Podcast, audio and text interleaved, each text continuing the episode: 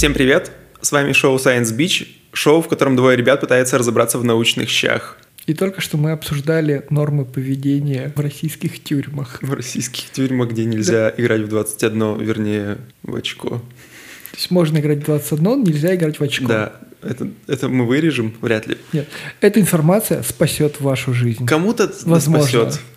Надеюсь, вам не придется ей пользоваться. Сегодня мы будем обсуждать снова смерти. Ура! Нам почему-то так нравится обсуждать смерти людей, ну, потому что это все равно смешно. Это грустно, но смешно. Когда это прошло уже много времени, да? Да, то есть надо выждать момент. Выждать, но это же в Саус-Парке было, что должен пройти 21 год, чтобы что-то стало смешным, над чем можно шутить. Когда сколько? Только 21? Да, 21 год. И когда 21 год прошел от изучения рака, тогда можно стало шутить над раком. Ну, то есть уже давненько. Давненько уже, да. Да, да. А про СПИД-то тоже? Там и про СПИД, да. Только СПИД уже тоже давно, уже можно шутить. Отлично, отлично. Все, так что границ нет никаких. Все. А смерть, когда там... Адам-то умер там или кто. Короче, давно уже можно. Мы будем сегодня говорить про изобретения изобретателей и то, как их упорство, напорство в своих собственных идеях привело к их гибели. Мы будем говорить о людях, которые забыли про очень важную фразу, которая тоже может спасти вашу жизнь, между прочим. Какая это фраза? Ну-ка, расскажи мне, я сам не знаю. Фраза «всего должно быть в меру». Ты прям как бабуля или мама. Все должно быть в меру, куда ты... Ты сказал, что ты думал, что Кардано умер как-то по-глупому. А оказалось? А оказалось, что не так. Расскажи мне, о чем ты думал? Короче, нет, о чем... О чем ты думал? Какой информацией я обладал? Что ты там себе напридумывал? Да, да, да.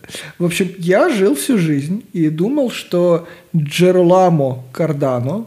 Джероламо. Вот мне нравится вот это поколение итальянцев. Это поколение, вот это, то вот они, великое. Они говорят, вот сейчас, мне кажется, нужно политикам-популистам в Италии реально делать, ну, кепки с надписью «Make Italia Great Again», угу. И там, значит, типа с Галилеем, с Карданом, вот с этими топовыми ребятами. Вообще, потому да. Что как будто бы реально, ну, кто сейчас... прямо кто потеряли такое время? Все, что мы знаем про современную Италию, это то, что там очень много старых людей, которым мне очень повезло за последние месяцы. Ну, то есть, реально, все. 2020 у них точно не вышел. Да, да. В общем, великие люди ушли. Так вот, он и математик, и инженер, и философ, и врач, и, что, как мне казалось, свело его в погибель, астролог.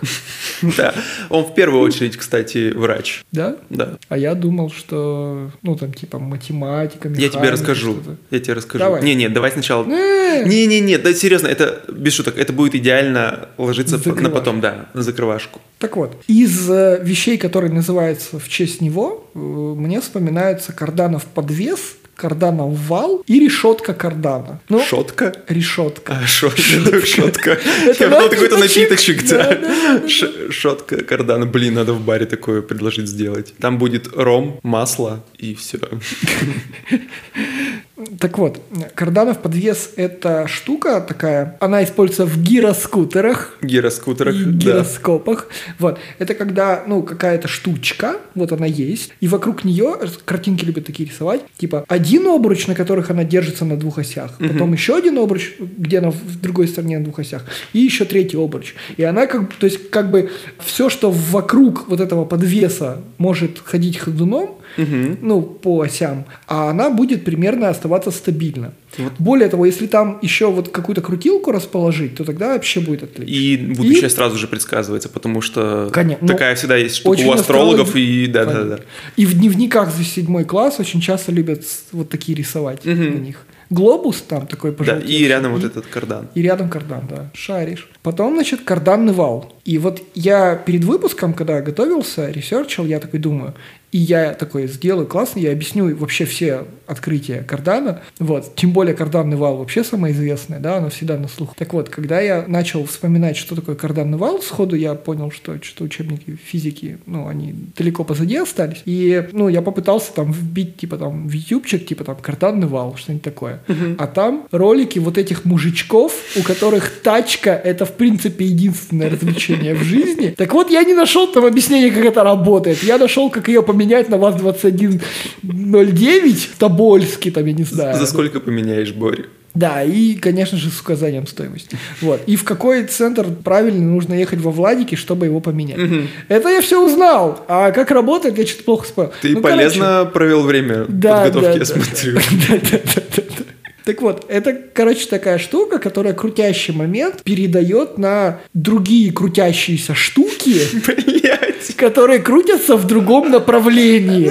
Лучшее объяснение ever. Если вы не знали, штука — это технический термин. Thing.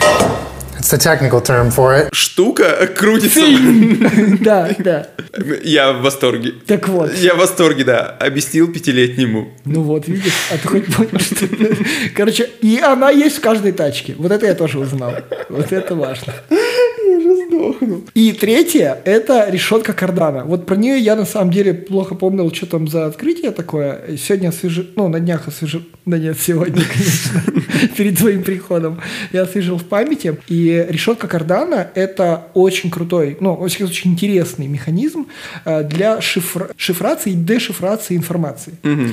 Например, мы с тобой хотим посекретничать так, чтобы никто не узнал. Создаем секрет-чат в Телеграме. Это сейчас. А если мы с тобой, ну, несколько столетий до этого, что мы могли сделать? Например, взять какую-нибудь книжку. Например, сейчас у меня на столе лежит книжка абсолютно уебанская. Это книжка Ефрема Левитана «Дидактика астрономии». Уникальное пособие по методике и философии астрономического образования. Уникальное пособие. Мне нравится название. Леша, там, я клянусь, это книжка 18-го года выпуска. Там есть упоминание про то, как пиздато показывать детям диафильмы. Я серьезно тебе говорю. Даже когда мне показывали диафильмы, мне не казалось это пиздатым. Знаешь, с какой скоростью я ее читал? Не ври, я вижу у тебя закладку даже не на середине. Да, потому что там есть одна хорошая мысль. Ладно, хорошо. Так вот, мы берем книжку. Важно, что надо договориться, какую книжку, потому что иначе очень сложно будет потом придумать какой-то шифр. И тут есть много разных букв. Ну так вообще в книжках обычно бывает. Вот, мы можем взять с тобой какой-нибудь листочек и вырезать в нем квадратики, которые вот там, где... Ну, есть буковки. Там, где буковки. И как бы вот эта вот штука... Она, то есть я, допустим, без тебя, да, я взял эту бумажку, наложил, вырезал где буковки, и потом просто секретненько передаю тебе вот эту какую-то бумажку, на которой вырезаны буковки, и говорю тебе: дидактика астрономии Левитана. И ты приходишь к себе домой, пока никто не видит, и заметь, пока ты держал в руках только бумажку, в ней ничего не понятно, и ты прикладываешь ее к нужной странице этой сраной книжки, и такой: сам пидорас. Я все равно не понял, как это работает. Я понял, что... В смысле, там буква шифруется другой буквой? Нет, смотри. Блин, объясни теперь. Я только понял, что ты меня пидорасом назвал. Черт. Смотри, вот есть бумажка, есть книжка. Мы берем какую-нибудь 91-ю страницу. Я бумажку кладу и беру ножичек. Ножичка нет. У меня достаточно воображения, чтобы представить у тебя заточку в руках. Финку под ребро. Финку, да. Так вот, и я, допустим, вот вижу какую-то букву типа «У» вот тут под бумажкой. Я беру ее ножичком вот так вот, квадратик вырезаю, где «У». Да. Вот, а потом вижу букву «Б». А, в смысле, ты на листочке... И все, вот я понял. Я делаю дырку. Все, я понял. Ты просто отмечаешь буквы, из которых нужно составить слова. Да. Классно. А если у меня такой книги нет? Все. Все, ничего не работает. Наверное, они это делали на каком-то конкретном издании Библии, потому что, ну, у всех же дома, правильно? Тогда была Библия. Ну, тебя бы сожгли, наверное. Ну ладно, нет, звучит на самом деле вроде бы неплохо. Хотелось докопаться и сказать, что полное говно, но в целом, наверное, да нет, даже норм. Да нет, конечно, полное говно. Да нет, на самом деле нормально. Причем, знаешь, что типа, можно было просто сказать тебе в голову об этом, но тут можно сказать, что человек же забудет, все дела, а так у него есть листочек, и он помнит, куда его нужно приложить, и он всегда может... Нет, я думаю... Правда, у тебя потом... Нет, знаешь, не согласен. У тебя потом картотека таких листочков с вырезанными под буквы, и ты такой: я не помню, какой надо взять, чтобы... Где там? Какая книжка? Какая бумажка? Ты сходит с ума.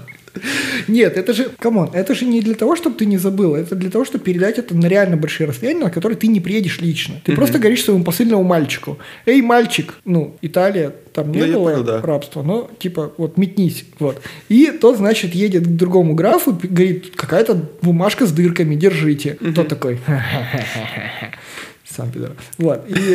Окей, да. Это так работает. Меня поразило, что... Ты же слышал про такую штуку — рукопись Войнича? Нет. Или Войнич. Войнича. Я просто слышу Вуйчич. Ты говоришь там рукопись Вуйчича. Ты во всем слышишь его фамилию. Не обманывай себя. Серьезно нет. Блин. Я объясню. У меня же есть проблема. Я когда ресерчу, я бывает закапываюсь. Вообще не в то. Вот когда мы делали выпуск с тобой про гигиену, я закопался и типа 2/3 всего времени читал про черную смерть. Про бубонную чуму, которая была в Европе в 1400-х. Бубонная чума так мило звучит, я не могу каждый раз бубонная. Я либо себе обезьянок представляю, либо бобы. Так вот в этот раз я закопался в рукопись Войнича. Войнич. Да. Его жена, кстати, написала роман «Овод». Ага. Ну что. Это рукопись. Блин, я реально удивлен, что ты не знаешь. Это рукопись, которая была создана, это прям прям точно подтверждено, прям по радиоуглеродному методу, что она была создана в конце 1300-х годов, либо в начале 1400-х, на которой эта книжка из 200 страниц, в котором используется неизвестный науке алфавит, в котором написаны неизвестные науке слова, и в которой вообще непонятно, где ее в принципе сделали и о чем она говорит. Охеренно. Просто, серьезно. То есть не это какие-то древние ацтеки или что-то еще. Вот несколько столетий назад написали книжку, мы не знаем, что это и откуда. До сих пор. Огонь. Серьезно. Там даже алфавит не смогли нормально смапить на латынь, потому что в целом вроде бы там есть буква А, которая похожа на вроде бы буква Б. Причем, знаешь, что самое поразительное? Это не абракадабра. Это прямо было подтверждено в 70-х годах проводили исследования по... Есть такая штука, некоторые статистические показатели естественного натурального языка. Это когда ты видишь, что встречаются двойные согласные, то слова примерно какой-то определенной длины. Я помню, про эту штуку. Что встречаются какие-то буквы, даже неизвестного на алфавите, но все равно они встречаются практически в каждом слове. Ты делаешь выводы, что это гласные. Понятно, мы просто по символам анализируем. Да, вот этот анализ был произведен, и это реальный язык. Но мы не знаем, на каком языке и на каком алфавите, и что вообще. Короче, очень рекомендую приобщиться. Кто-то очень неплохо потроллил мир. Да, прям отлично. И так вот, я сегодня только узнал о том, что, возможно, рукопись Войнича была создана как книга для использования на ней шифрации через решетку Кардано. Либо она, была считана там как-то решена. То есть, грубо говоря, есть какая-то бумажка, на которую, если ты приложишь... С помощью которой можно прочитать эту книгу. Джек Браун просто, да? Вообще, да? Прямо... Блин, прям хорошо. Но это просто гипотеза. Поэтому, скорее всего, это какая-то срань. И, наверное, просто это бакский язык и все. Древний алфавит бакского языка и все. Почему я начал... Я тут рассказываю про заслуги Кардано, да. Да. Мы до сих пор не поняли, в чем уникальность смерти. Так вот, я всю жизнь жил с мыслью, откуда-то я это узнал, что Кардано был настолько крутым чуваком, настолько мужик сказал, мужик сделал. Что он перевоплотился в Святой Дух. Ах, если бы лучше. Я же говорил, что он астролог. Он в каком-то году составил себе гороскоп, который должен был сообщить о дате его смерти. И когда начала подбираться дата, а он 75-летний старик и все еще живой, то он перестал есть еду ртом. Так, окей. И умер без еды. Примерно в те даты, когда он прогнозировал. Несложно это сделать. Не то чтобы большая заслуга. В смысле, ты берешь и не ешь еду. Ты просто берешь и убиваешь себя. Да. Так вот, проблема в том, что он, составил гороскоп, астрологический прогноз, так что он должен был умереть в 73-м году, а он умер в 76-м. На самом деле, нет, это было не так. Или он там ошибся на 3 года и не понял своей ошибки. Но смерть-то, он так и умер, да? Он действительно перестал жрать. Вроде как да, но он ошибся на 3 года. Не страшно. Поэтому он просто плохо посчитал и сдох. Ты когда сказал, что 73 ему, я когда готовился... 75, когда готовился к этому выпуску... Думал, что скоро 30-ка и плакал, нет? Не, у меня таких проблем нет. Каждый раз... Мы готовились к выпуску про гигиену. Естественно, там изучали про то, сколько люди жили и не жили, и умирали. И все почему-то думают, что продолжительность жизни растет. Наверное, статистически, если посмотреть в разрезе всех людей, так и есть. Но почему-то, когда ты смотришь какого-нибудь именитого человека, который вошел в историю... Кардано, например. 75 лет. Not bad, not bad. Это дохера. Даже сейчас средний возраст ниже у мужчин. Что за хрень? Если возьмем Архимеда, который жил еще хрен знает сколько лет до него, я не помню. До нашей эры. Он умер в 76, по-моему. Ты грек. Мы обсуждали... Не, ладно, у них была вода, они мылись. Видимо, дело в этом. Точно. Ну, то есть, почему? Я каждый раз удивляюсь. Ну да ладно, ты когда говорил про итальянцев, мощных вот этих атлантов. Ну да, которые расправили плечи. Короче, да, Кардан, он был в первую очередь врачом, но да, он думал, что у него у матери передалось дар предвидения, поэтому он астрологией занимался, но это было нормально, астрология тогда была наука, и она была частью астрономии. Да. Вот, он увлекался математикой, но он больше увлекался математикой, нежели именно занимался ей прямо как ученый, хотя тогда в том фишка. Классное было время. Тогда время такое было. Я вот к чему веду. Формула уравнения третьей же степени, по-моему. По-моему, да. Да, носит название Кардано как раз-таки. Но не он ее вывел. Ее вывел какой-то другой чувак, я забыл, как его зовут. И тогда просто была такая штука, что были соревнования. То есть сейчас рэп-баттлы, сейчас мы выпендриваемся тачкам, а тогда решали уравнения. Вот это было время. Был нотариус, который выдавал 50 уравнений, которые никто не знает, как решать. Seriously? Да, это был батл. Двум чувакам, которые спорили между собой. И они решали уравнение на... Им давали 30 дней, или, ну, в общем, какой-то период, около месяца. И они должны были... Кто решит больше, тот выигрывает. И более того, проигравший оплачивает пир выигравшему на то количество человек, сколько он уравнений решил. Блин, так нет, просто это же, смотри, как круто. Вот это очень здорово, что именно 30 дней тебе дается. Потому что вот я за что всегда любил Формулу-1. Там есть две составляющие. Там есть гонщики, которые, ну, как бы они... физически, да, умственно они, типа, круто гоняют, но при этом всегда еще была техническая составляющая, что твои механики должны были круто подготавливать машину, разрабатывать новые движки, чтобы ты круто ездил, и она не ломалась. И как будто бы техника встречается с физиологией. Вот здесь ровно то же самое. Они не только, должны были разработать крутой механизм решения этих уравнений, они при этом еще должны были: так, мне нужно мало спать и много работать, потому что чем больше я работаю в течение дня, то есть физически функционирую, тем больше уравнений я успею решить, и вот это все. Это снова техника встречается с физиологией. Это прямо... Я понял. Ну, короче, да. Один из чуваков, имя которого я забыл, но неважно, можно будет нагуглить, он нашел решение уравнений и решил вообще все 50 там уравнений этих. Кардано об этом узнал, что в этом поединке выиграл он, и, естественно, написал ему письмо о том, что расскажи секрет, как ты нашел решение, условия, ну и так далее. Я просто не спал. И он вот такой... Он сказал ему: иди в жопу. В то время это было так. То есть, ну, кто узнавал что-то, все такие: нет, пошел нахер. Это как чуваки, которые в рэп-баттлах сейчас участвуют, они такие: кто твой гострайтер? Скажи мне, кто твой гострайтер. Пошел нахер. Он его послал нахер, он долго пытался у него выбить, в итоге ему это удалось, и он заполучил это решение и напечатал в своей книге. То есть, он был достаточно образованным все равно чуваком, он знал хорошо математику, и он переводил греческие труды и писал свой, как раз уже обновленный, и он туда как раз-таки хреначил эту формулу, и поэтому исторически вроде как она поэтому и приняла его имя. Круто. Ну, это вообще же классическая штука, что имя... Ну, как ты мне рассказал, да, принцип Арнольда. Вернее, теорема Арнольда, что ничего не носит своего названия. Теорема Арнольда. О, господи, какой уродский юмор. Так что да, но время было крутющее. Были нормальные батлы, а не то, что вот это вот все. Ты рассказал про Кардано, это было интересно. 3 года ошибся. Блин, ну почти.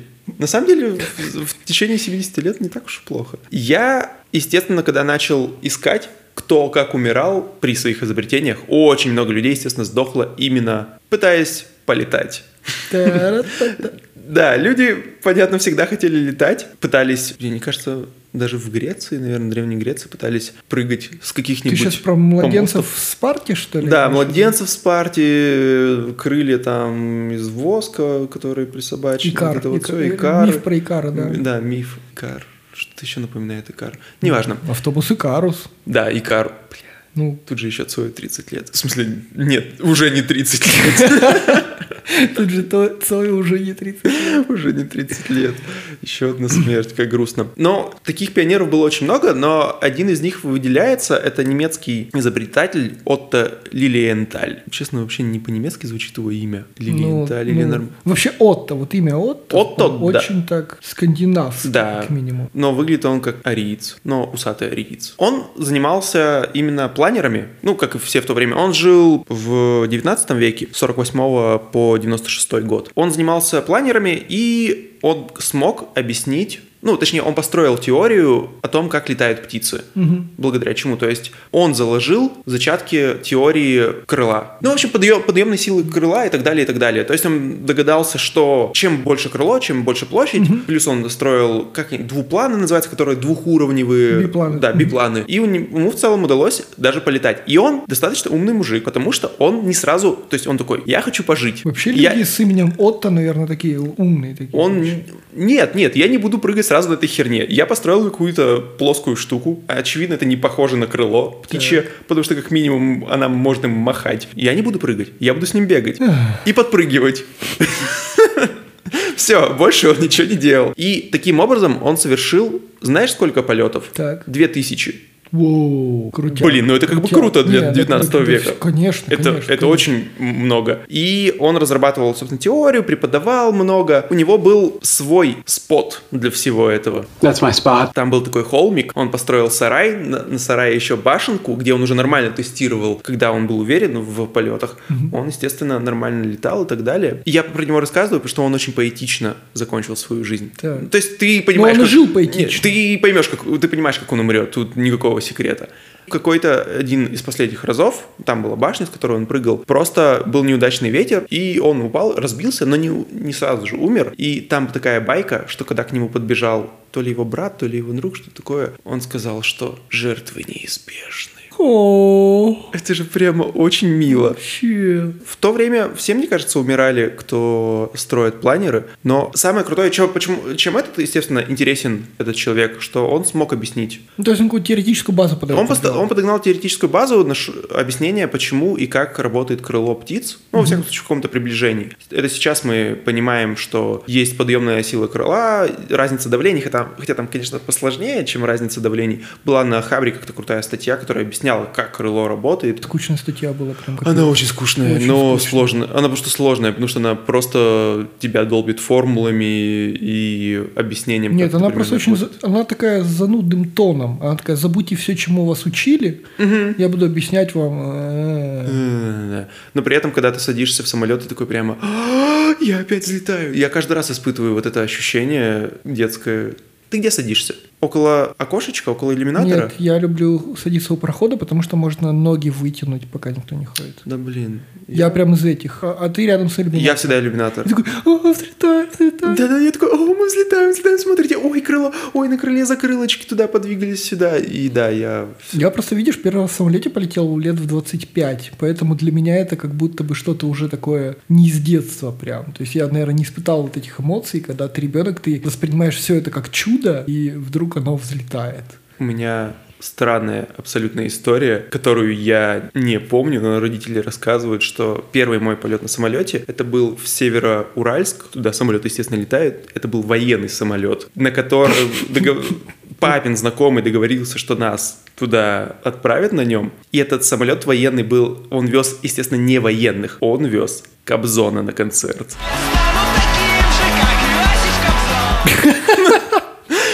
Мы летели, блядь, с Кобзоном куда-то. Я был мелкий, я ни хрена не помню. Я сейчас такой булщит несу прямо на весь интернет. Я чувствую, как ты такой пытаешься с него стянуть парик. Там, что-то. И он такой...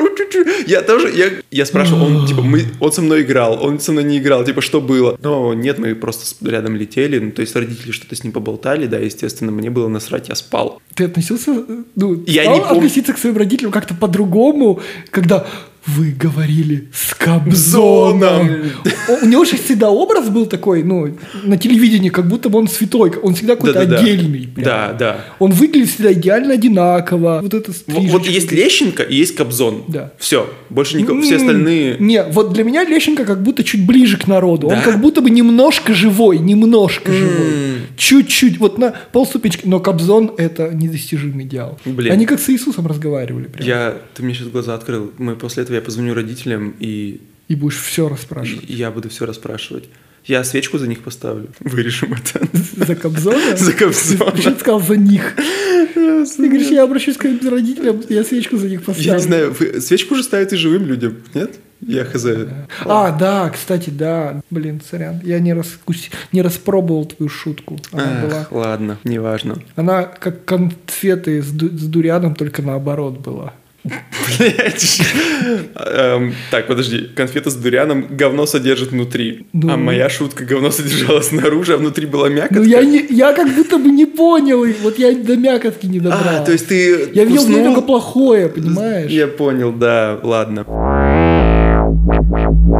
Расскажи мне лучше, насрать на этих летчиков. Расскажи мне про современных летчиков. Про современных летчиков? Про современных летчиков, да.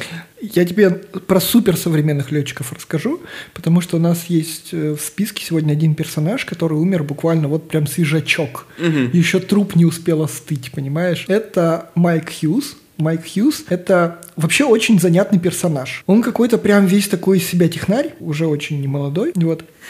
И ему нравилось строить всякие штуки. Ну, типа это такой Марк Робер, только на 20 лет постарше. Вот. Нравилось ему всякое строить. В 2014 году он сконструировал свою первую ракету, которая была пилотируемая. И он пролетел на ней 400 метров. Блин, ну это уже больше, чем... Просто представляешь, я просто хочу объяснить, насколько чувак был прям увлеченным. Вот мы с тобой сидим такие, да, делаем, ну, подкаст, а могли бы строить ракету. И на 400 метров куда-нибудь слетать. Просто. Ну, это, кажется, очень мощно. Там была предусмотрена парашютная система. Все было очень круто продумано. Угу. Прям, чуваку респект. Самое интересное, что, насколько я понимаю, у него конструкция двигателя, которую он создавал, они были типа паровыми. То есть это как будто бы ты пар под давлением, потом ты его выпускаешь, и возникает вот эта самая... Реактивная тяга какая-то. Реактивная тяга, да. Ну, блин, то есть она не одномоментно на старте, а она была распределена, чтобы его там ускорение не того. Угу. Прям круто. Прям круто. И вот в 2016 году он запустил фандрайзинг на сбор, короче, своей новой ракеты, на которой он еще выше залетит. И он такой: ребятки, давайте скинемся деньжатками, я построю ракету и залечу еще выше, чем на 400 метров. И он собрал фандрайзингом $310. И он такой: да блин, печалька, что-то как-то грустно. И тогда он начал говорить о том, что он вообще, вы не знали, а я тут сторонник плоской земли. Ага. Начал он топить и писать на форумах плоскоземельщиков. Типа, вы знаете, я вообще за плоскую землю. Плоская земля, она такая плоская. Он их разводил на деньги? Охеренно! А ты накатливый, малый! Я сначала подумал, если он был плоскоземельщиком, почему ракета? Ты же можешь на воздушном шаре просто подняться. Выше гораздо дешевле. Ему просто весело делать ракету. Огонь! И он начал, и он запустил очередной фандрайзинг. И вот здесь уже его компания, которая была в первую очередь промотирована на группы, на форумы плоскоземельщиков, собрала $7875. Ну, короче, 8 косарей долларов. Нормально, на ракету не хватит, но окей. Это вам не 300 баксов. И он такой, типа, о, круто. И он подавал это под соусом, что я теперь сделал ракету, на которой я взлечу... Не эти ваши проплаченные НАСА, а я лечу и увижу плоскость, и вам все это передам. Вот расскажу вам. Там, по-моему, даже на ракете было что-то написано про, типа, Flat Earth. И все бы было хорошо. Но, короче, начал взлетать, и прямо... Ну, типа, он планировал подняться на высоту, типа, 1,5 километра. Вот. Где-то в пустыне в Калифорнии, ну, чтобы, понятно, никого тоже не задело. И, ну, вроде бы он, в принципе, даже поднялся на какую-то приличную высоту. Проблема в том, что вот ровно на старте, когда он оторвался от стартового стола, парашют, который у него был, он остался на стартовом столе. Я хочу показать тебе бляшку. Я думаю, ты уже догадался, какую. Он в какой интересный момент он понял, что парашют у него не с собой. Ну, как бы, понимаешь, меня просто позабавила реакция людей, которые там были. Это пример, знаешь, у тебя была когда-нибудь дверь, которая закрывалась просто захлапыванием? У меня никогда не было, но я видел реакцию своих друзей, когда они выходят из дома, забывают ключи, захлапывают двери, такие: бля. Это к бабушке ехать, другой район города заключается. Вот у него примерно то же самое. Он такой стартует и... Ага, все на месте, и в какой-то момент... Это к бабке надо ехать за парашютом. Теперь я к бабке отправлюсь без парашюта. Теперь я к праотцам отправлюсь без парашюта. Мне поражает в этом видео реакция аудитории. Просто представь, ты человек, который снимаешь на камеру полет 1,5-километровый на паровой ракете. И ровно в тот момент, как только ракета взлетает, она долго еще летит, ты уже все понимаешь. Вот, сейчас будет. Ракеты написано, мне очень нравится. Я вижу поле, техасское поле, мужиков на пикапах, и взлетает ракета. Блять. Все, и вот ракета летит. А люди, которые внизу, они все уже понимают. Да. Просто да. Все. Я слышу... И вот она летит, вот смотри, вот она начинает приземление. В этот момент, я не знаю, что они чувствуют, но это что-то в стиле... Черт. Где здесь выход? Можно я не поеду туда, на это место, где он разбился? Можно я разъеду? В смысле, как будто бы... Ребят, я забыл, у меня сегодня встреча, срочно нужно в город обратно. То есть, реально он же секунд 20 еще вот так летел. Ну, уже все было понятно. Просто с самого старта. В общем, это очень грустная история, но... Вообще, да, потому что... Я считаю, что вот настолько увлеченные люди, это круто, что они есть. Я подумал... Очень жалко, что это приводит к таким... Я подумал, что можно спонсировать теперь проекты с помощью плоскоземельщиков. То есть типа они одноклеточные и готовы за все заплатить, ты об этом сейчас? Ну, просто ты подаешь под соусом, что я докажу, что Земля плоская, на самом деле тебе на это насрать. Нормально. И ты собираешь на денег, как мы видим, что можно собрать. Блин, неплохая идея. Да. Да, как поднять бабла. У меня есть история примерно про такого же увлеченного человека, француза только в этот раз. Это не американец, но мы опять немного возвращаемся в прошлое, а именно в прошлое парашютизма. Мы говорили про людей, которые летают, и про людей, у которых парашют. Они не забывают парашют. А теперь мы поговорим про людей, как они думали, что надо не забыть парашют. Если коротко про историю парашютизма, она вообще на самом деле появилась давно, и идея о том, чтобы спускаться на каком-то полотне здоровенном появилась не то чтобы когда только люди задумались о полетах, в смысле, когда уже начали придумывать, как летать, они... Она появилась в головах спартанских младенцев. Ну, вообще, да. Момент, когда вот, они вот примерно там. Мы сегодня много будем задевать спартанских младенцев за те части, за которые можно задевать. 21 год прошел. 21 год прошел давно. В общем, да, люди спускались с башен и так далее, и пытались всех случаев придумать, как это можно было сделать, но все неудачно. Потом Леонардо да Винчи высказал предположение нормальное, обоснованное, что просто площадь этого купола или ткани должна быть... Ну, он сказал конкретные размеры, он там измерял в локтях, не знаю, он на Руси что ли жил? В лаптях, да. И, собственно, после этого начались совершенствования всего этого. Впервые подобной конструкцией удалось воспользоваться французу Лавену. Это было в 20-х годах 17 века, он был заключенным, и он решил, что надо просто сбежать. Он сшил шатер из простыней, потом к нему прикрепил веревочки. Огонь.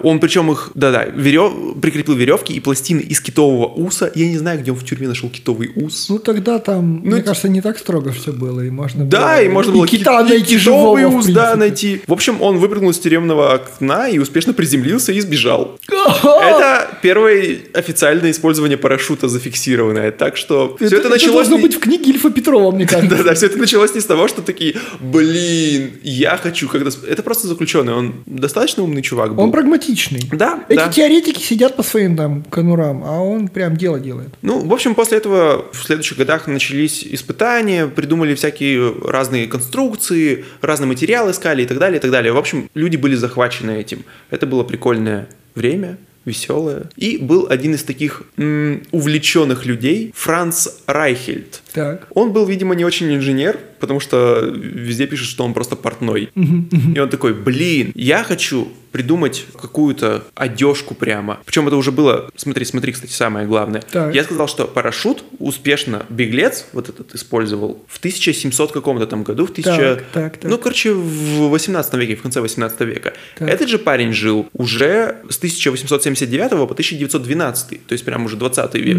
Ну, то есть почти 100 лет прошло. То есть он в 20 веке уже это пытался. Он такой, хочу придумать одежду прямо для пилотов, которая не потребует тебе никакого дополнительного парашюта, что она сама будет парашютом, ты можешь прямо спрыгнуть и на одежде своей лететь. И он решил, что типа плаща, пальто или вот какой-то военной формы парашюта, которая автоматически бы раскрывалась. Это бейсджампинг. Да, прям нормальный бейсджампинг. Он уже тогда об этом думал. Не было GoPro еще, но он уже...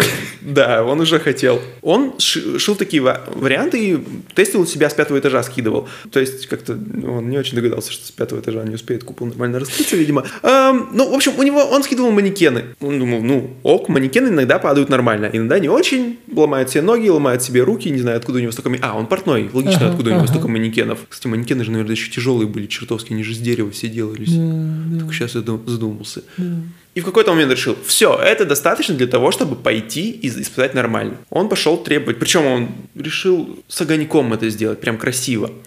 Он пошел попросить, чтобы ему дали право испытать его на Эйфелевой башне. Вау. Но, к сожалению, не с самой верхушки, а только с первого пролета. Но он все равно достаточно высоко находится. Я не знаю, сколько это примерно по высоте, но я думаю, может, под 100 метров. Где-то так. Вся башня-то 300 метров уже или что-то такое. То есть какой-то 1/3. Может, чуть пониже. Ну все. Ему дали разрешение, думая, что он будет скидывать манекен. И в какой-то момент люди понимают, что этот придурок собирается прыгнуть сам. В общем... Я не удивлюсь, когда поднимался, он, в принципе, сам тоже сначала думал, что манекен, а потом такой... Я, причем, не знаю, как они... То есть, он манекен с собой тащил, как ему удалось всех обмануть? Ну, видимо, тащил, да, туда. А там же еще раньше не было вот этих автоматических лифтов, которые сейчас есть во Франции на Эйфелевой башне. То есть, это пришлось ему пешком подниматься. Сколько, блядь, он, наверное, устал. Он такой, я что, второй раз потом еще поднимался? Да-да-да, нет. Я лучше сам прыгну, нахер. В общем, он оделся. Как спейс-шаттлы. Да, его начали отговаривать, типа, чувак, не прыгай. Возможно, это... Я так представляю, что кто-то орал по-любому «прыгай» и с хот-догом стоял. Да, так певчанский. Прыгай. И он прыгнул. Он разбился нахер. Так его парашютная история закончилась. Одежды, насколько мне известно, до сих пор одежды парашюта нет. Есть только бейсджампинг. Он не в ту сторону пошел. Ну да, он просто про управление, но ты потом все равно парашют раскрываешь. Да, там ты раскрываешь обычное крыло. Оно же крыло называется, там однявое. Так что вот ты прыгал с парашютом, я еще не прыгал с парашютом. Тебе повезло, что ты прыгал не на плаще.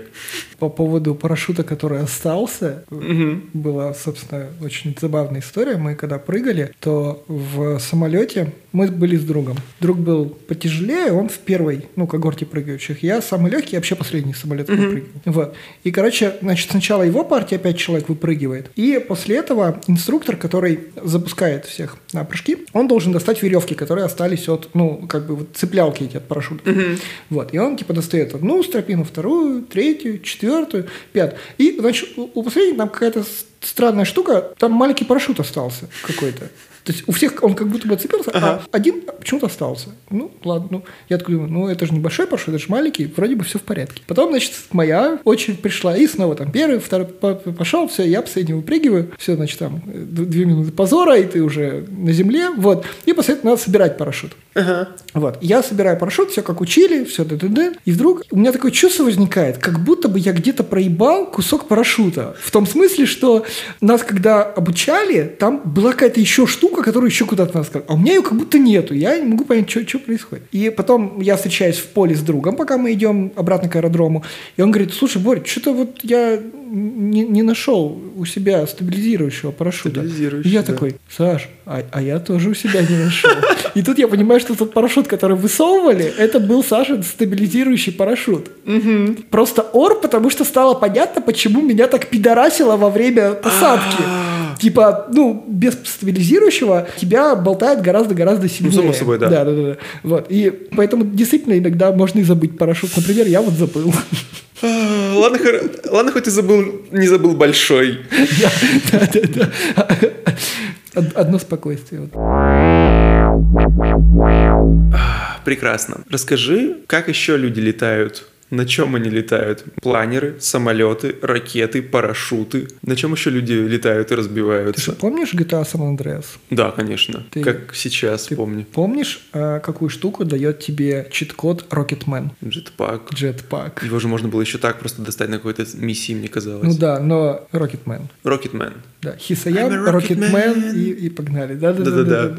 Для меня это было какое-то новое открытие, потому что я все время думал, что где-то я слышал, что про ракетные ранцы сейчас.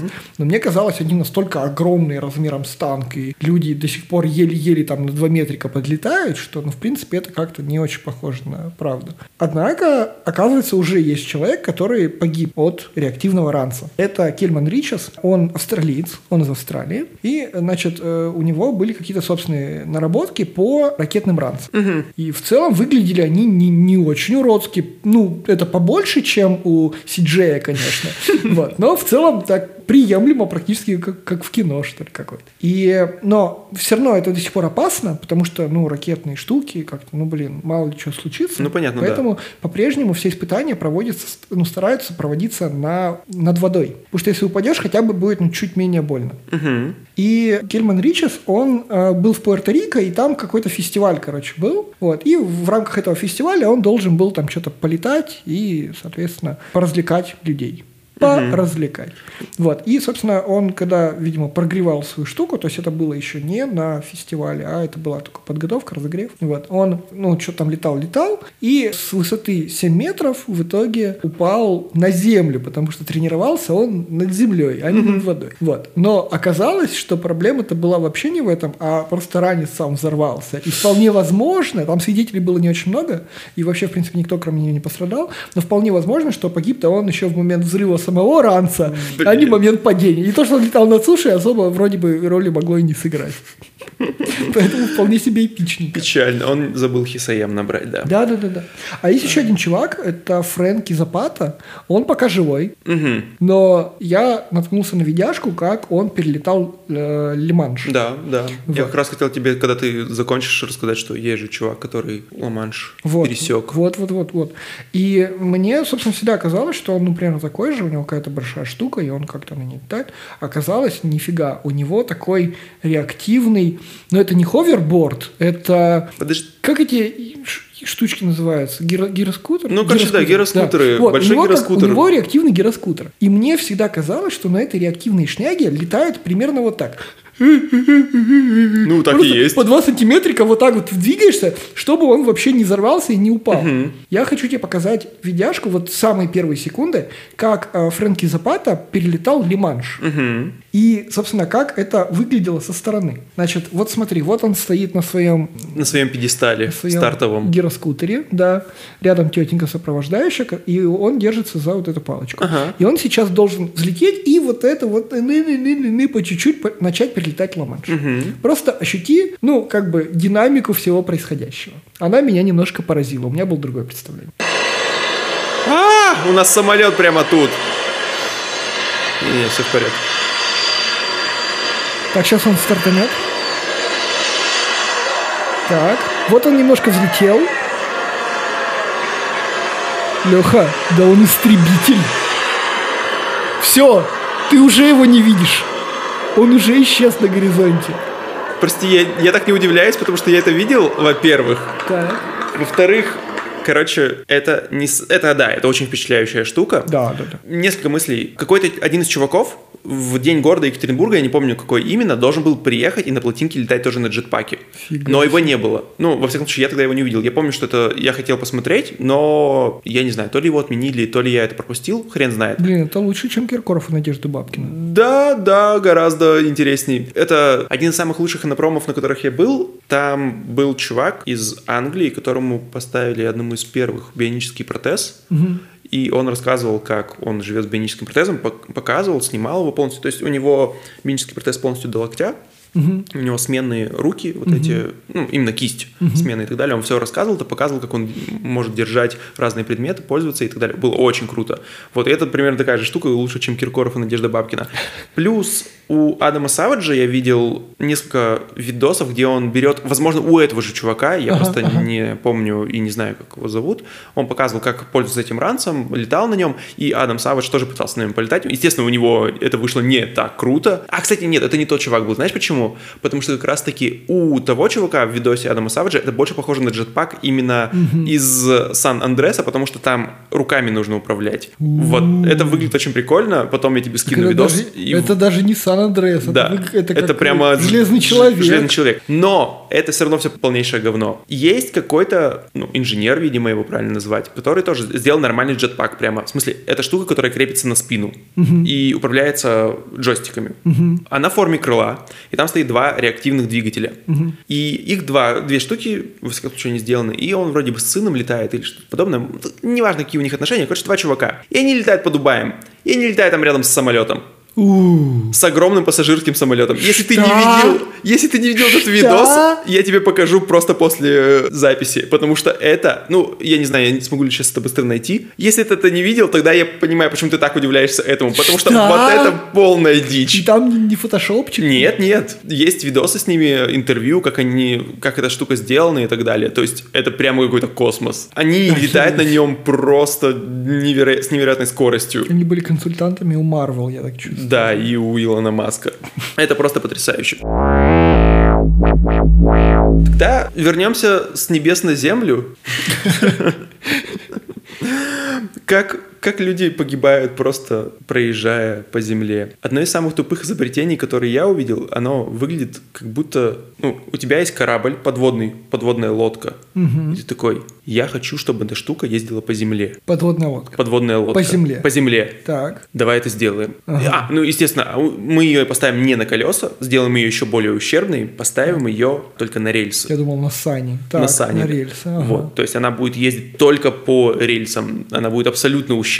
И назовем это все аэровагон. Это один вагон, который выглядит как подводная лодка или какой-то подводный объект. Сзади у нее поставлен просто винт двухлопастной. Типа пропеллер. Пропеллер, только двухлопастной. Даже не трех, не четырех, чтобы помощнее. То есть у него стоит авиадвигатель, он такой типа... Хочу вагон, в него поставить авиадвигатель, к авиадвигателю присобачить что-то из лодки. Никакого вопросов не возникало? Есть же вагоны. Есть, причем эту штуку придумали в Германии, и первый построили вроде в 1917 году. Да, в 1917. Выглядел он получше, но футуристичный и так далее. А у нас... Его Абаковский придумал в 1921-м, чтобы перевозить руководителей партии и правительства СССР, потому что, видимо, они хотели повыебываться, не знаю, машины очень, поезда не очень, лошади не очень, не знаю. На броневичках-то нормально они погоняли, чего? Да, я не понимаю, чем броневички не нравились. Сделал, значит, эту штуку. Естественно, эта хрень шумит, как хрен, значит, у тебя стоит... Как самолет, да, она шумит, как самолет. Плюс она сама развивает такую нехилую скорость, он разгонялся до 140 км в час. Ага. То есть это, достаточно быстро. Он ни хрена не аэродинамический, я представляю, какие от него потоки воздуха. И, в конце концов, сзади у него, как мы помним, стоит пропеллер двухлопастной. Да, От него еще куча шума. Рядом с ним вообще, наверное, небезопасно проходить, потому что я представляю, там, наверное, лопасти больше, чем в размахе сам этот вагон. И плюс он сам шумит, и потоками воздуха может нормально так ломать, в том числе, сами рельсы. Угу. Абсолютно тупущее изобретение. На нем вроде катались пару раз, то есть он отвез членов КПСС куда-то, куда им надо было, там, в Тулу или что-то подобное из Москвы. Все, они добрались, не знаю, чем поезд им не угодил. В то же время уже был поезд. Понтово. Да, Понтово. В общем, они поехали обратно в Москву и сошли с рельс. И все семеро ёбнулись. Потому что природа посмотрела на это уродство и такая... Я не могу в себе это держать. Я не хочу это видеть. Это просто ужас. Я тебе сейчас покажу фотку просто. Давай. Ты не представляешь, наверное, о чем идет речь. Сначала, наверное, показывать, да, потом... Это сарай, на который нацепили винт. Это не подлодка, это сарай. Это реально сарай. Я не понимаю. Они его еще называют изобретателем. В смысле изобретатель? Что это за говно? Он просто прицепил двигатель, взял двигатель, который изобрел не он. Просто у человека не было лего. Да, у него не было лего. Мне кажется, ли нам с тобой его не жалко? Мне вообще не жалко. То есть, мне очень нравится идея монорельсов, это очень круто. И я объясню почему. Потому что монорельс абсолютно тупущее изобретение тоже. Зачем усложнять себе жизнь? Есть два колеса. В смысле, две опоры. Зачем усложнять себе жизнь одной опорой? Понятно, там может быть одна опора меньше изнашивается, нам не нужно две прокладывать и так далее, но мне кажется, все полная херня. Из-за того, что мы сами себе создаем трудности, мы придумываем гироскопы. А гироскопы классные. Во всяком случае, я защищал как-то работу по гироскопу, мне очень нравилось. Да. А потом я узнал, что гироскопы больше не делают, делают только лазерные гироскопы. И нахер никому механические гироскопы не нужны. Но вроде бы как в монорельсах механические ставят гироскопы. Чтобы, когда он отклонялся, его именно, физической силой обратно стабилизировал. Единственное, в чем прикольный гироскоп. Мне кажется, опыт Москвы очень хорошо показал про то, что, они реально не нужны. А я не понимаю, кстати, почему в Москве он не зашел. Просто не понимаю. Я понимаю. Почему? Он же там где-то в сраном районе. Окей. Ну, камон. Если он в странном районе, тогда это прекрасное объяснение, зачем там он нужен. 3 остановки или сколько там было? Не знаю. Ну, я катался на нем, кстати. Да? Да. Блин, тебе повезло. И как это было? Никогда. Никак. По ощущениям ничего особенного. Ну, типа, в 11 году для екатеринбургского мальчика это было вот такое. Даже тогда было. Даже такое. Тогда оно такое, да. Там, мне кажется, только приезжие были на остановке-то. И ты вышел на следующий. Нет, ну где-то парочку проехал. Ну да, мы не до конца доезжали. Это как первый опыт на метро съездить. Съездил один раз, он такой, блядь, это душное говняное место. Да. Чего вы мне тут столько всего рассказывали? Да, так что абсолютно не жалко, абсолютно уродская вещь. Хорошо, что она сгинула и больше не существует нигде. Давай я тебе про другое колесное расскажу. Давай. Ну, это, в принципе, известная история. Ты, наверное, слышал ее. Был. Не есть, а был. Мы сегодня только в таком... У нас все только был, да. Только был, да. Джимми Хэсселден – это владелец компании Segway. Я всегда думал, что он изобретатель Segway, вот. А оказалось, что на самом деле нет. Изобретателем был Дин Кеймен. Ну, это американец, он в 2001 году придумал модельку, ну, какую-то базовую штуку, которая, в принципе, работала. У меня отец тогда выписывал юный техник, технику молодежи, и там про это прям писали, как раз где-то вот в те годы. Uh-huh. То есть было крутое, правда, изобретение, и у него там буквально там, модели не ездили быстрее, чем там, 20 км в час, и супер uh-huh. такая простая штука была. Вот. А Хэсселден, в свою очередь, это был чувак, который поднял бабла, продавая броники американским военным, вот, и присосался к Кеймену, значит, там, и как-то помог ему, по сути, выстроить бизнес, чтобы это было не кустарное какое-то производство, а что-то более серьезное. Ну, вот этот Джимми Хэсселден, он ездил просто по своей какой-то богатой, красивой территории, вот, и в какой-то момент просто, ну, ехал на Segway, вылетел со скалы, видимо, под песню «Короля и шута». Я по-другому не могу эту представить картину. Разогнавшись, съеду со скалы. Вот. И обрыв был еще и перед рекой, то есть там прям хорошо падать, да. И свалился в эту реку. Казалось бы, он не изобретатель, но все равно менее иронично от этого не становится, потому что за ним была закреплена торговая марка Segway, и на Segway-то он это и сделал. Красиво, да. Я считаю... А Segway остался цел? Интересно. Было бы лучшая реклама. Думаешь, рекламная кампания? Да, это классная рекламная кампания была бы. Segway переживет смерть владельца. Да. Они же просто якобы супер класс, они же закрываются. Ты же слышал? Really? Они закрываются не потому что... Точнее, да, они закрываются, потому что бизнес неприбыльный. Но, как они утверждают, бизнес неприбыльный именно потому, что Segway настолько классные и отличные, что их один раз покупаешь, и все, тебе ничего не надо. Ты их не ремонтируешь, ничего. У них никаких повторных продаж нету, и якобы все. Они ничего не продают. Скорее всего, пиздят. Конечно. Я не верю. Конечно. Кому они нахер нужны? Это не так работает. Почему рекламная кампания? Я когда-то помню по телеку, и не только по телеку, мне нравилось смотреть всякие погони, когда, знаешь, куча ментов гонится за какой-нибудь тачкой. А в России по телевидению тоже показывали. Да, конечно. Не знаю, зачем. Мы смотрели разные телевидения. Я не знаю, зачем. Возможно, это и в интернете видел все. Так. Не помню, но нравилось мне такую хрень смотреть, как вот эта съемка сверху, как будто ты действительно в GTA. Чувак, гонит, там потом перепрыгивает, выходит из тачки, у кого-то выкидывает другого, садится в другую. Ты как будто действительно GTA наблюдаешь. Да, прямо очень круто. Конечно. Вот там был чувак на каком-то, я не помню, то ли на Форде, то ли на Тойоте какой-то, но он угонял от полицейских, и ему в какой-то момент, понятно, положили... Как-то еж. Ну, в общем, чтобы проколоть шины. Ага. Он проехал по этой штуке, у него прокололись шины полностью, но он не остановился, погнал дальше. Ну, потому что... Какая тебе разница? Потому что у него не только GTA, но и Need for Speed. Да. В общем, вся же резина сживалась, понятно, уже резины не было, он ехал только на ободах. Ага. Нормально ехал дальше. Вообще без проблем.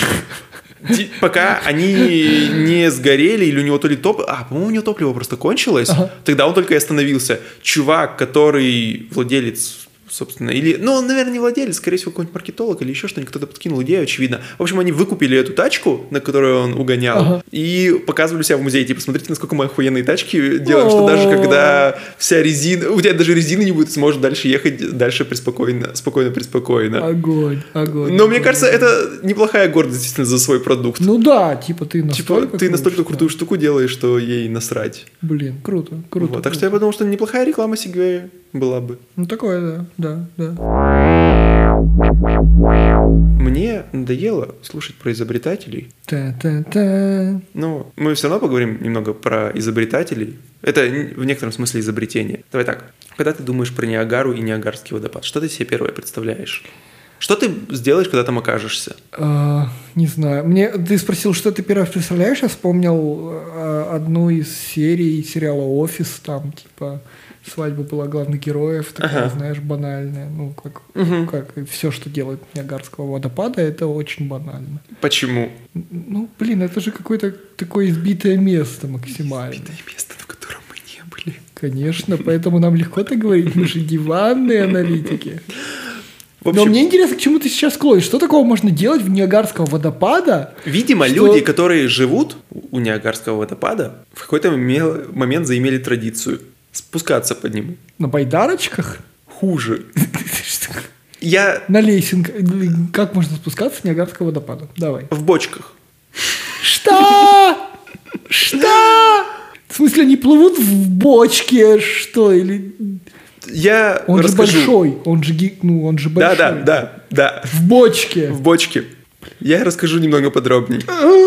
Все началось, видимо, хотя это документально хотя бы подтверждено. Это все каскадеры, то есть мы говорим о изобретателях-каскадерах. Ну хотя бы это не простые смертные люди, ура, стало как будто бы немножко легче, на самом деле нет. Первый, кто это, видимо, сделал, это Сэм Патч. В 1829 году он сказал, что чуваки... В 29-м? В 1829-м он сказал, чуваки, я прыгну с... Он специально сделал там то ли мостик, то ли что-то подобное, с 125 футов. Так, сколько переведи это, блядь? На... Да, подожди, 125 футов? Давай экстремом. Да, что это за... Что-нибудь. Вот 125 футов звучит серьезно. 38 метров уже менее серьезно. Чё? Да блин. Подожди. Ну ладно, да нет. Ладно, нет, все равно нет, хорошо. Нет, это сыкотно, потому что когда я прыгал роуп-джемпингом с нашей вышки 33 метровый. Где? Ну, я просто усирался. В парке Чкалова у нас есть. Понял. Я хочу куда-нибудь метров с 200 прыгнуть. Вот так вот прям, чтобы оставить все в этой жизни. Прыгни 33. Хотя бы 33 надо. Чувак решил прыгнуть не самого водопада, а рядом. Соответственно, вот это озеро, которое, как ты правильно называешь, впадает. Он прыгнул с некоторого помоста, который они сами сделали, он забрался по лестнице туда, и вот примерно с 30 метров, и потом он сказал, что зрителей было слишком мало, я прыгну еще раз. Так. Прыгнул в этот раз со 120, и нормально все, приземлился, его выловили. 120 метров. Ой, 120 футов. Футы, метры, короче, около 40 метров, в общем, это все было. Чуть-чуть выше. Да, это чувак, который начал все это. На Ниагаре он не погиб, после он зарабатывал тем, что... устраивал такое шоу, я так понимаю. Это вся его жизнь была. Он каскадер был, тогда фильмов не было, но каскадеры уже были. Отбитые просто чуваки, которые забирались куда-то и устраивали на потеху публики какую-то дичь. Зарабатывали они на этом, видимо, нормально. И последний его прыжок был в реку Дженнесси. Он прыгнул туда сначала нормально, так. Заработал кучу денег и такой, блин, хочу еще столько денег заработать. Не понимаю, кто ему за это платил. Но, видимо, шоу там по билетам было или еще как-то. Когда Ютуба не было, нельзя было посмотреть потом запись. Он прыгнул туда, опять же, с 38 метров. Ты знаешь, сколько там людей присутствовало при этом? Пишет, что 8 тысяч. What? 8 тысяч пришли на эту херню. Нормально он поднял. Да, то есть даже если в то время, тем более, это 1829 год. В общем, он прыгнул туда, но, видимо, ударился об скалу и не всплыл. Потом его замороженное тело нашли в Шарлотте где-то, это в начале следующей весны только. Ну, то есть отплыл так. Да, его так нормально, и его там же и похоронили. Но вернемся к Ниагаре. Это я просто задаю тон, как все эти чуваки заканчивают обычно свою жизнь. Насколько они отмороженные. Отмороженные, да. Где это было? Вот. Дальше, следующее, был Мэтью Уэб, который переплыл Ла-Манш, он тоже... пытался переплыть пороги у водопада, но, видимо, все началось дальше уже с этого. В 1901 году 63-летняя учительница из Мичигана Энни Эрден Тейлор. Она нормальная вообще? Она нормальная. Она спустилась с водопада в бочке. Они сколотили... Не где-то там с, прямо с водопада. Метров, а прям она с... прямо с водопада. То есть они сверху, вот там вот взяли бочечку, запихнули ее туда, так. Закрыли нормально, так. Прям плотненько. Так. и пустили. Так, 63-летнюю женщину. Самая в бочке. В бочку. Она говорит, что решила, это была рекламная кампания, на бочке там написано какой-то продукт, и она на этом заработала какие-то бабосики. Нет, они нормальные, подожди, это была специальная бочка, не какая-то, типа, в которой вина, это была большая бочка из какого-то дерева, неважно из какого, и внутри еще обитая матрасом. Ну, типа, слабое утешение. Да. При этом она, видимо, еще та старая сука, сначала она запихнула туда свою кошку, и спустила. И проверила. Да, и когда кошка осталась жива, она сама туда залезла. Вот. Ее вытащили, она выжила, чуть-чуть только ударилась где-то головой, у нее была ссадина на голове, нормально текла. Не сотрясение мозга, не сотрясение. Ссадина на голове. Ну, возможно, сотрясение, тут не написано нигде. Тогда, она 63-летняя, там же не отличить. И с этого началось. Все, люди начали залазить в бочки и прыгать. То есть она была для них как кошка. Да-да-да, все, люди начали колотить себе бочки, запрыгивать в них и прыгать с ней. Да, в какой-то момент даже ввели штраф за это. Теперь тебе, если ты это сделаешь, штраф питик. Понимаешь, да? Никто даже не волнуется, что ты сдохнешь. Просто штраф питик. То есть, если ты сдохнешь, ну ок. Но если ты не сдохнешь, то штраф питик. Так.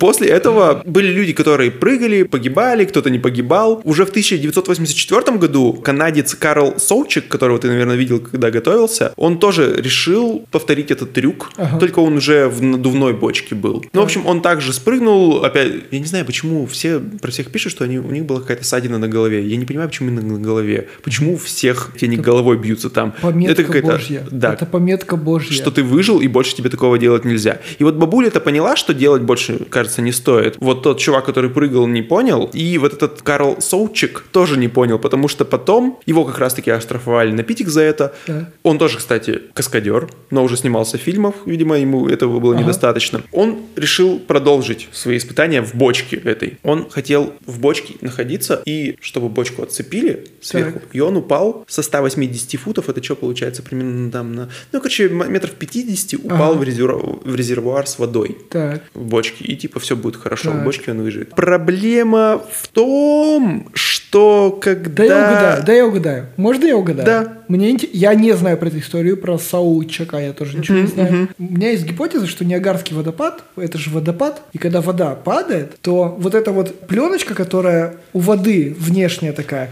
она, ну, разбита капельками воды, и поэтому ты как будто бы не ударяешься в вот эту какую-то такую водяную особую плотность, потому что когда там бурлит и капли, то нет, ну, этой плотности, и ты легко заходишь. А он прыгал в резервуар из крана, там под ним была вот плотненькая, ну, типа такая вода, не взбултыханная. Они туда поместили специально даже мягкие штуки на дно резервуара. Так. Проблема в том, что он даже в резервуар не попал. Он ударился об край резервуара. То есть я тут выстроил гипотезу. Да-да-да, ты хорошо, ты молодец, но все гораздо проще. Он просто промазал. Его просто промазали, им промазали. И дальше чуваков куча было, и они до сих пор есть. То есть в 2009 году мужик туда прыгал, в 2012... Это же резервуар или... Нет, в смысле, нет, я про Ниагару говорю. То есть постоянно кто-то туда, там спускается, это какое-то развлечение. Поэтому если ты будешь на Ниагаре, ну, и решишь все-таки как-то поразвлекаться... Тебе нужно где-то купить бочку нормальную, и можешь повеселиться. Ладно. Вот. Ладно. Так что люди погибают еще при убеждении, что нужно острых ощущений, я не знаю. Что еще можно делать в этой жизни? Так. Я тебе обещал рассказать про курицу, на которой подняли бабла. И ты еще говорил мне, ты знаешь эту историю? А я такой, я думал, все эту историю знают. В общем, был такой петух в Америке, опять же. Его звали Майк. Это просто петух. Просто петух. Нормальный петух был. Все хорошо у него было. Были цыпочки, было что поклевать, видимо, погонять кого-то по двору. Он жил в обычной ферме. Все было нормально. Ну и в какой-то момент, как жизнь любого петуха заканчивается, его должны зарубить. Так. Все, хозяин такой, ну все, Майк, пора. Он такой, бля, ну видимо, все, его жизнь закончилась. Да. Бы, да. Его предупредили, он его взял и отрубил ему голову. Так. Но Майк не умер. В смысле, он бегал, из него хлестала кровь? Ну да, он начал бегать, из него хлестала кровь, так. Но потом, ну как обычно, потом она перестала течь, а он все как бы ходит дальше и жив вполне себе. Так. Объяснение вполне простое потом. Когда его рубил, так. Он не задел спиной мозг. Ага. Он так удачно ударил, что спиной мозг остался цел, и, соответственно, он не умер. Это очень странно. Он прожил еще 18 месяцев. What? Его кормили с пипетки специально. То есть, когда чувак понял, что произошло... А куда его кормили? То есть, там остаток пищевода типа... Да, пищевод остался, его просто туда ему капали. Когда, понятно... Ты максимально странно. Это произошло. Угу. Ты можешь посмотреть фоточку. Так. Тут опять, прости, у меня куча проводов. Безголовый. Это ходячая курица без башки. Когда чувак понял, что произошло, он, естественно, начал выступать везде по телевидению, давать интервью, показывать его. Это, ну, короче, это был цирк урода. Да, он начал зарабатывать на нем просто кучу денег. Ага. Ну, нормас же, все хорошо. Мякотка в этой истории не в этом. Так. Из-за того, что люди... Ну, то есть, люди поняли, что можно отрубить курице голову или петуху так, чтобы она осталась жива, а потом показывать всем и зарабатывать. Люди начали рубить своих куриц просто наповал. Огонь. Каждую, пытаясь получить такую же. И то есть объем куриных ферм в Штатах прямо заметно уменьшился. Да, да, курицы прямо... Люди жалуются, что кто-то на корм идет, что животных жалко. Тогда, блядь, животные летели просто так, чтобы получить безголовую живую курицу. Это просто потрясающе. Я не знаю, сколько их истребили, но дохера. Все пытались получить своего Майка. А хоть кто-нибудь-то получил? Нет, ни у кого больше не получалось. Это пока единственный пример, кому удалось вот так вот ровненько. Когда у Майка брали интервью и спрашивали, как вы себя чувствуете, он говорит, да всего лишь ссадина на голове. Кстати, а где моя голова? Кстати, о чем я разговариваю с вами? Я так просто представляю, как его пипеточкой кормят в горло. Чему вы вообще кормили? Я не знаю, это так тупо. В общем, да. Так что люди готовы убивать своих куриц кучей, чтобы получить такую же безголовую. Она и так-то безголовая. А так еще и безголовая. Каламбурчик! Чудесно просто, чудесно. Обожаю эту историю. Сегодня, каждый раз, когда мы начинаем вот это перечисление, я себя чувствую как Дроздов. Сегодня мы узнали... Как будто мы детскую передачу ведем. Его голоса. Не, у меня не получается так его пародировать. В общем, о чем мы поговорили? Мы поговорили о Кардано. Узнали, что Кардано создал много всего классного. Решетку. Он был плохой астролог, но... Мужчина, который держит свое слово. Держит свое слово в пределах 3 лет. Вот почему у него было так много браков, да? Да. И мы узнали, что в Италии были нормальные баттлы. Математические баттлы. Это было очень крутое открытие для меня, это правда. Мы узнали, кто, скорее всего, объяснил, как летают птицы и разработал начало теории крыла. Узнали, что с плоскоземельщиков можно вырвать денег, если пообещать им, что ты докажешь, что земля плоская, и взлететь почти на 1,5 километра вверх, надо только парашют не забыть, это очень важно. Хорошо, что Боря забыл только стабилизирующий парашют, сейчас бы этого подкаста не было. Узнали, что кто-то пытался сшить пальто-парашют, но это было очень глупо. А это мой будильник, что пора спать. О, мы записываемся вечером, возможно, это даже не надо вырезать. Узнали об абсолютно безумной штуке, это, естественно, про джетпаки и то, что Ла-Манш можно перелететь на огромной скорости. Он, кстати, перелетел его, по-моему, минут за 20, если ты не читал. Да, минут 24 где-то. Да, и я покажу видосы, как чуваки летают по Дубаю, потому что это вообще космос. Узнали про абсолютно уродливую штуку с аэровагоном, все, даже не останавливались на ней, пошли дальше. Владелец Сигвея умер, метнув на Сигвее. Звучит как каламбур, но нет. Сигвей на Сигвей. Блин, еще бы гора называлась Сигвей, было бы вообще отлично. Узнали, как развлекаться на Ниагарском водопаде, во всяком случае, как развлекаются местные. И теперь вы знаете, что когда вы туда приедете, нужно просто достать бочку. И знаем, как можно развлечься с курицей, если у вас будет курица. Как подзаработать на курице или на петухе. Как поднять бабла. Отрежь кому-нибудь голову. С вами было шоу Science Beach. Слушайте нас везде, на всех платформах, на Яндекс.Музыке, на Apple подкастах, на Оверкасте, Кастбоксе, даже на Ютубчике и на других, где нас найдете. Если не найдете, пишите, возможно, мы туда сможем добавиться. С вами были Леша с Борей. Всем пока. Всем пока.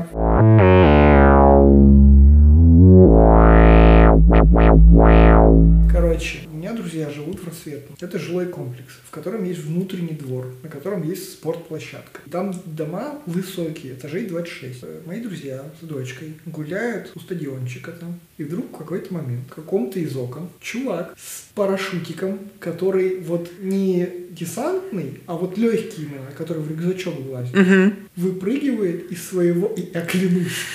выпрыгивает из своего окна, летает и приземляется на спортплощадку. С каменным лицом отцепляет парашютик, берет в ручки и идет дальше. Ну, и идет обратно к себе. Like a boss. Просто. Подожди, если бы... Все дети на площадке, которые ходят, они такие типа, ват, и взрослые, и все. Почему он не зашел за молоком? Было бы идеально, если бы магазин был внизу, и он просто взял пивко. Нет, или еще что-нибудь подобное. Или пацаны он, сидели его, друзья, да, к пацанам подлетают. Есть что? Он прям подлетает вот так. И пятюню бы на ходу дал. Да, да, да, да.